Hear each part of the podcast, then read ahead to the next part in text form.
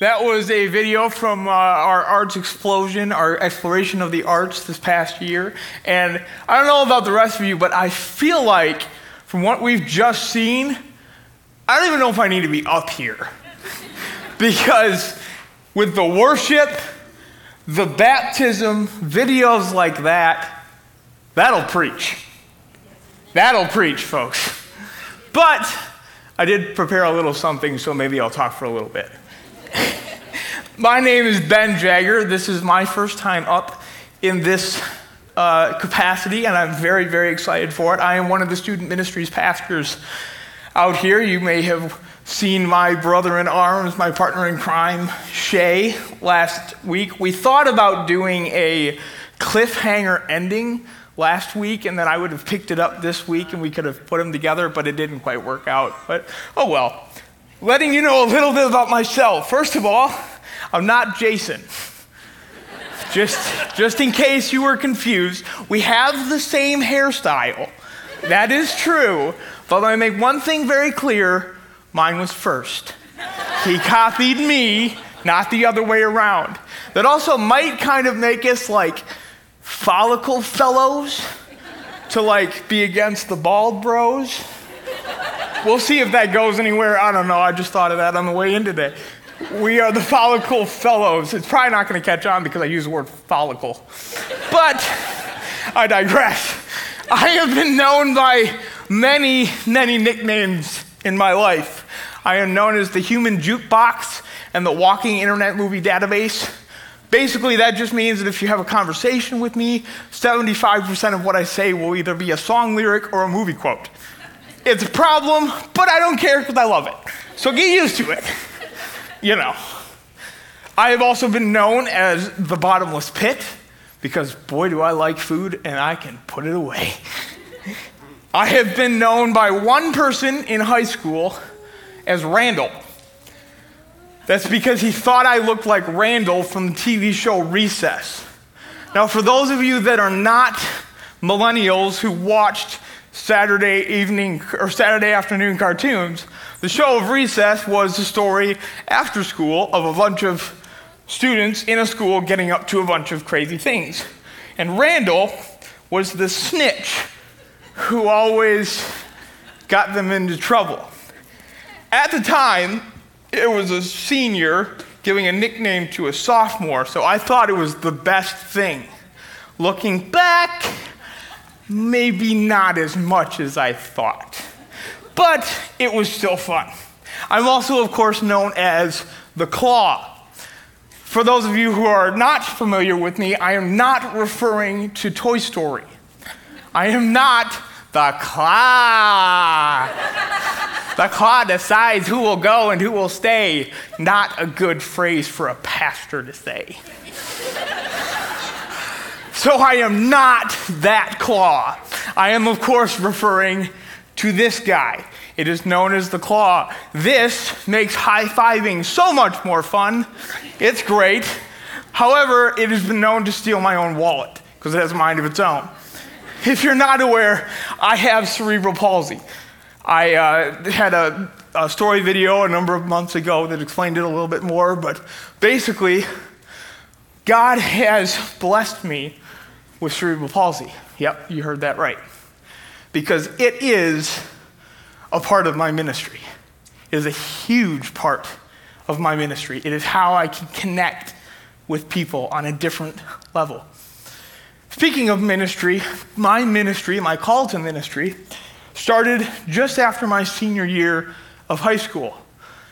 And I was attending a, a weekend spiritual kind of retreat. And while I was there, I gave my first testimony. And during that time, a friend of mine was killed in a car accident. And I had to wrestle with my story versus the evil in the world versus what love is. And I came out the other side feeling a call to ministry. It makes no sense, but God works that way. And as I came, decided to go into ministry, I then decided to hard left turn from going to GVSU. And less than a month before school started, tried to enroll into Kuyper. I got into Kuyper College, went there for five years, and also went to a year. I heard some Kuyper love. Yeah. Also, a year and a half at Calvin Seminary. During that time, I, of course, started preaching classes. During that time, I felt the great weight of preaching. Some of you may have noticed I am not wearing any shoes. That is not because I was robbed on the way here. that is a choice. And that choice came from this, this study of this weight of preaching. Because I felt the weight of being the mouthpiece of God to the people of God. And I connected that to the story of Moses and the burning bush where Moses comes and he finds a bush that is not burning up, but is still on fire, and God speaks to him out of the bush. And as Moses is about to become the mouthpiece of God to go out to the people of God, God says to him, Remove your shoes, for this is holy ground.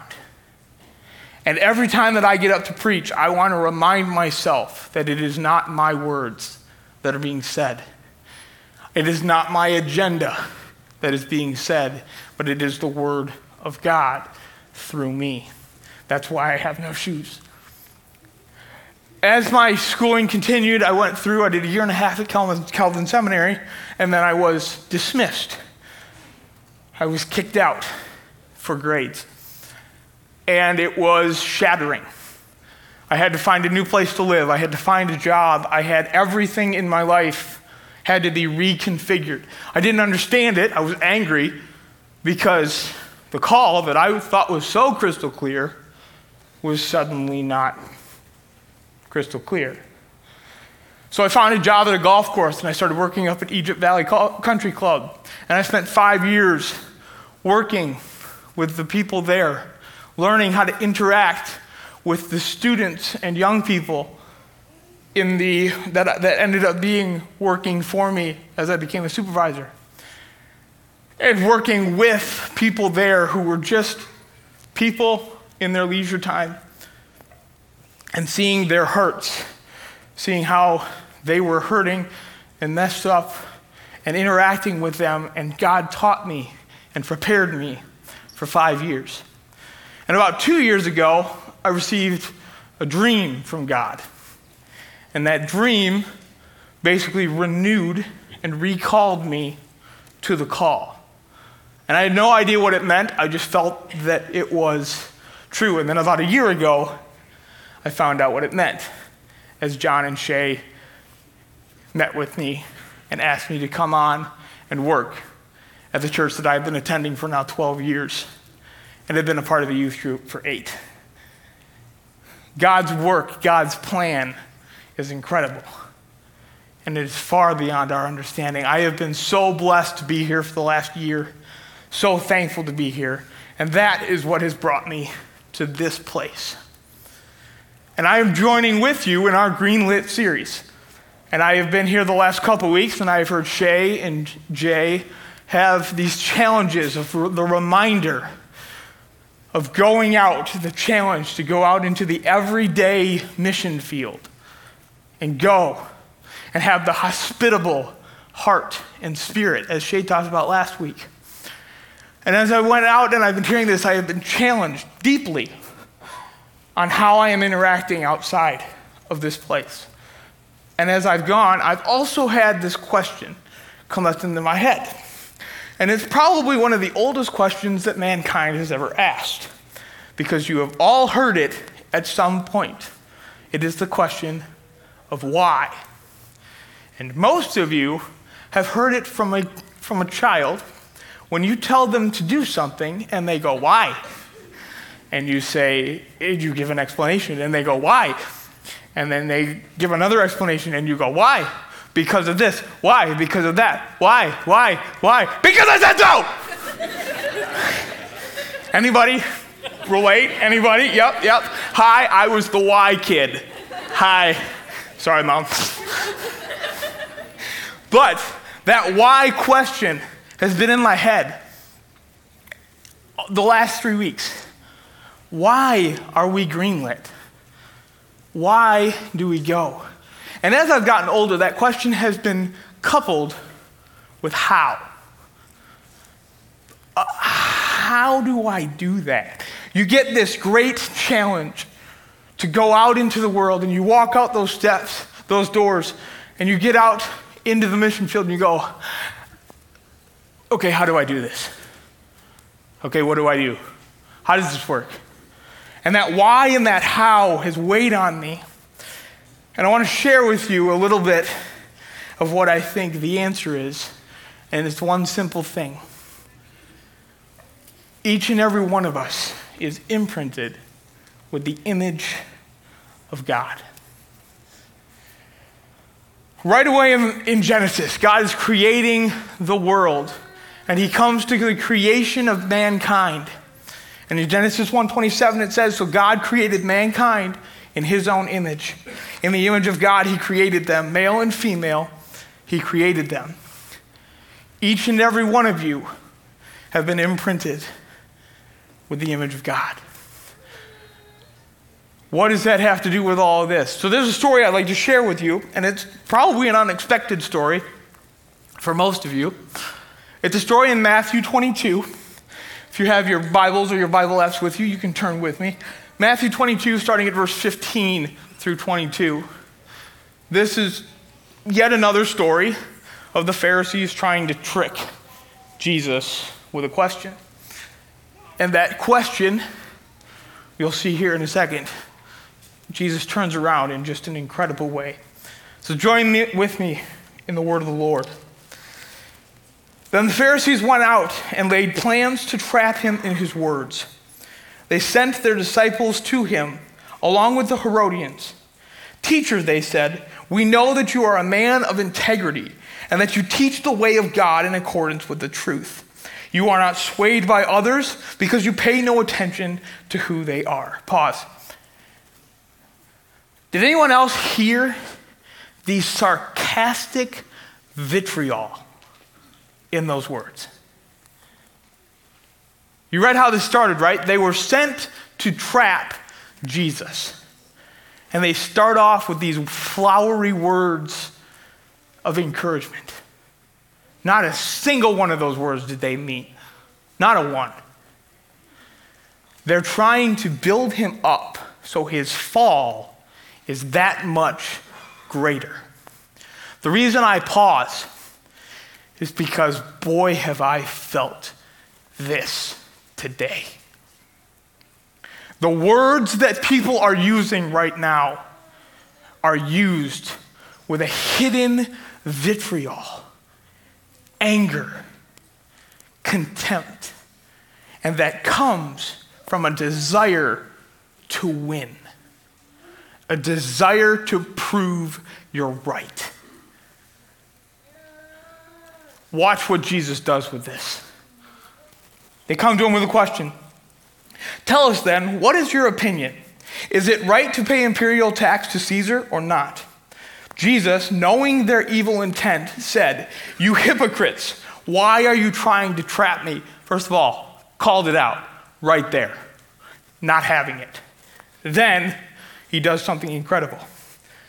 Show me the coin used for paying the tax. So they brought him a denarius, and he asked them, Whose image is this? Whose inscription? Caesar's, they replied. Then he said to them, So give back to Caesar what is Caesar's, and to God what is God's. Then when they heard this, they were amazed. So they left him and went away. Why were they so amazed at that response? Was it because Christ expertly navigated a highly charged political and theological question intended to harm him with simple grace and resounding truth? Yeah. Yeah, that's exactly why they were amazed. Because he slit right through their intentions. But then he did one other thing. And that other thing is seen in an implied second question. We know, we see that these questioners had no intention of actually finding out the answer to this question because they didn't ask a follow up question that was pretty obvious. And I think they didn't want to because they knew what Christ had just did. They asked the question should we give unto should we pay the tax and he said Show me a denarius. He was shown one of these. That's a denarius. And every denarius in the Roman Empire was imprinted with the ruling Caesar's head and his inscription. This, of course, is Caesar Augustus. And this was imprinted on every one. And as soon as that was imprinted, it meant a few things. It meant that if you paid with that, you were part of the Roman Empire. You belonged to the Roman Empire. It also increased the worth of the silver it was imprinted upon. And so he holds up this coin and says, Who, who do you see here? Whose image do you see on this? It's not a trick question. It's a very easy question. Caesar, he's right there. We all know who he is. And so they said it, and then he said, Give unto Caesar's what is Caesar's, and to God what is God's. There's an implied second question here that they chose not to ask, and that question was okay, if that belongs to Caesar's, what belongs to God? They didn't ask it because the implied answer is that which bears his image. What he did in just that statement, because these were Pharisee disciples. They had memorized Genesis 1:27. They knew what it said. And so when he said, "Give to Caesar what is Caesar's and to God what is God's," he implied that the image of God that he was looking at as they came to him had the same effect as the denarius did. It gained worth and it was part of something bigger. He gave worth and value to those who wished to attack him and give him ill. And he came to them and said, You bear the image of God, so have worth. Be worthy, more so than you ever thought you were, and be part of something so much bigger. He knew that that image of God was so important for people to understand. Why? And what does that have to do with our Greenlit series? Well, it's simple. You are the image bearers of God. So, what does God look like? Now, I want to make one thing very, clear, very clear before I proceed. Being an image bearer of God does not make you a little God. You do not become everything that God is. You do not possess everything that God is. There are certain things that God keeps unto himself fully and completely. He is all knowing, He is all powerful, He is almighty. He is eternal and holy in a way that we could never understand or live to. But there are things that He has imparted onto each and every one of us innately. I want to run through three of those right now. The first one is this God, the God whose image we bear, is loving. Two of the three verses, John 3:16. For God so loved the world that he gave his one and only Son, that whosoever believes in him shall not perish, but have everlasting life. 1 John 3:16. This is how we know what love is. Jesus Christ laid down his life for us. God is love. God always loves. God is always loving. The second thing, God is just. Isaiah 30, verse 18 Yet the Lord longs to be gracious to you, therefore he will rise you up and show you compassion. For the Lord is a God of justice. Blessed are all who wait for him. Isaiah 61, 8 For I, the Lord, love justice. I hate robbery and wrongdoing. In my faithfulness, I will reward my people and make an everlasting covenant with them.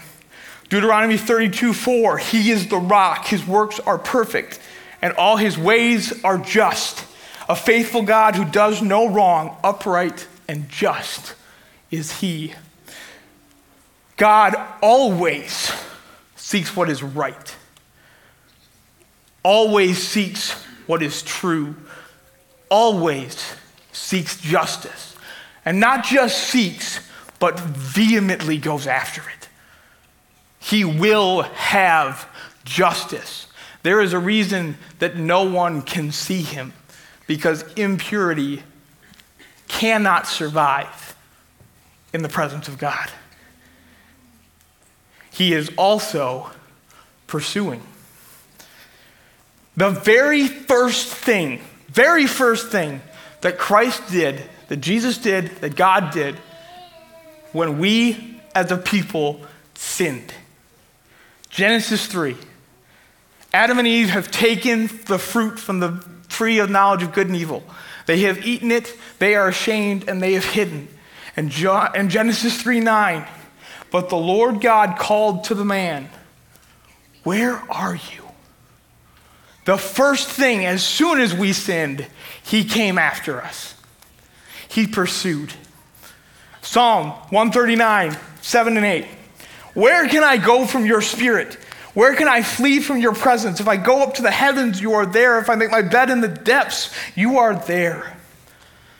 There is nowhere you can go to get away from God.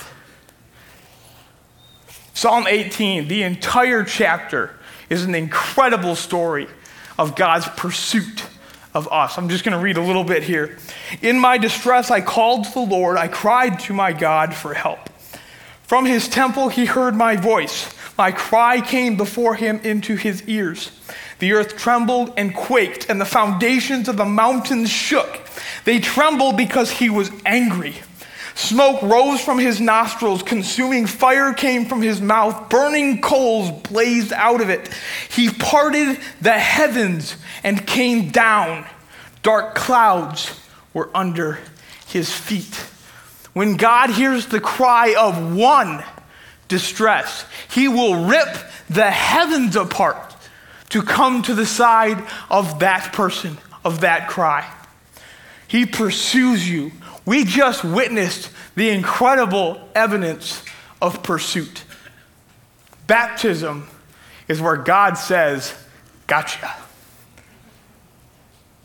Baptism is the expression where we say to the church, He got me. I was dead, now I am alive. I was blind, now I can see.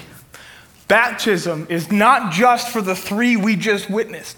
Each and every one of you should be reminded of your baptism, your story that brought you to the water that left your old self there and your new self came out. That was because God pursued you.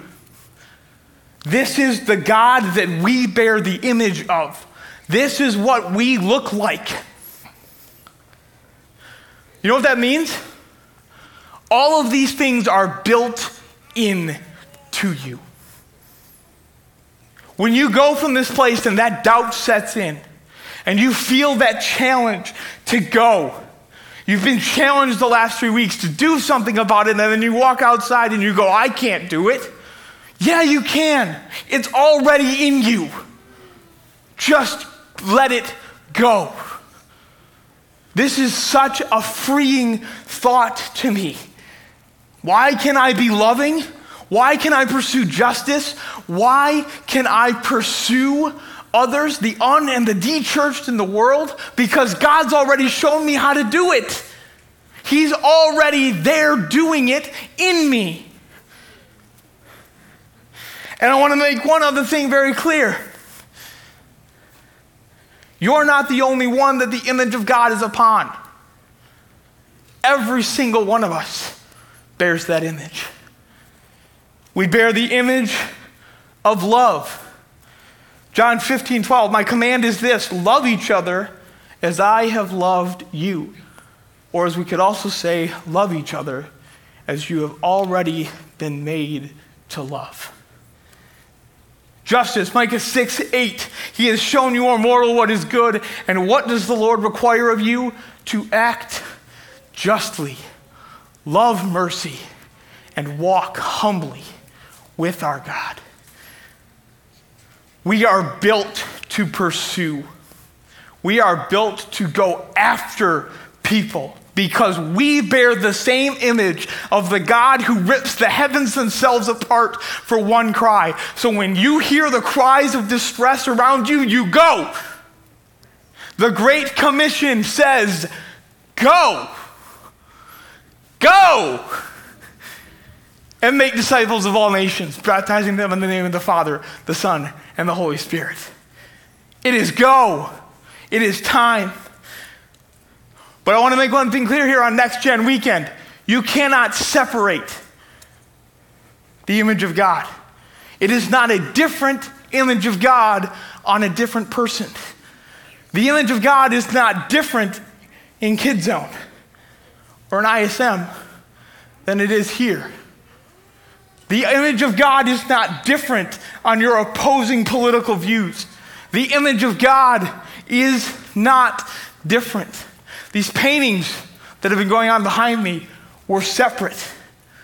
But when they are brought together, we see clearly what is meant to be.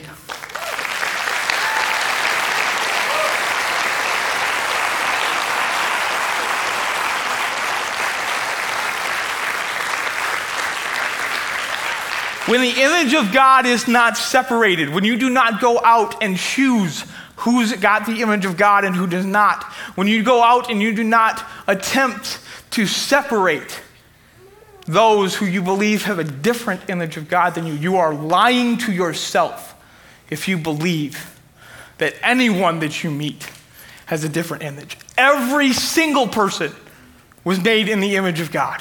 Not every person possesses the Spirit of God. Every person has the image of God.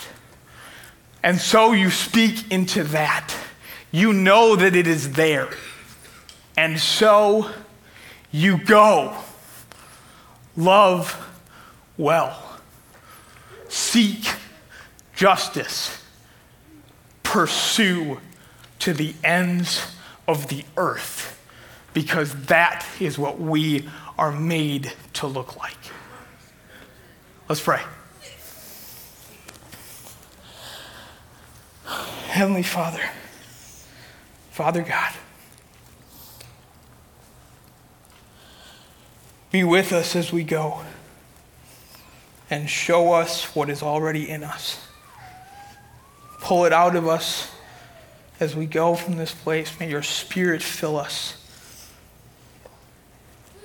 We are here for you to fill us and send us out, not fill us so that we can stay and be refilled tomorrow or next week. God, you are so, so good.